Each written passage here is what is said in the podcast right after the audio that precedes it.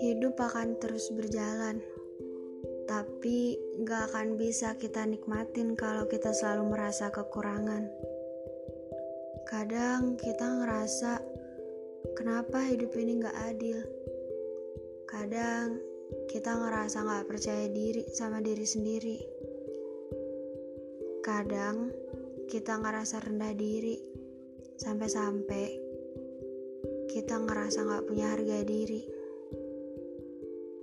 Tahu kan, itu semua karena kita selalu bandingin diri sama orang.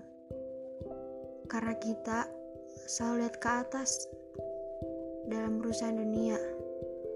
Yang sebenarnya dunia itu gak jadi hal yang harus kita utamain.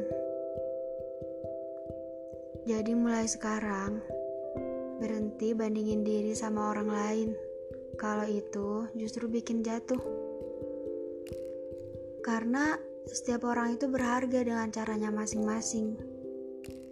Bahkan manusia diciptakan bukan untuk jadi rendah diri, tapi untuk jadi rendah hati. Dan dunia akan selalu terasa adil kalau kita selalu bersyukur. Maaf saya gak nanyain kabar, karena saya yakin pandemi ini bikin kita belum bisa ketemu. Tapi terima kasih sudah berjuang untuk tetap bertahan. Semoga pandemi segera berakhir.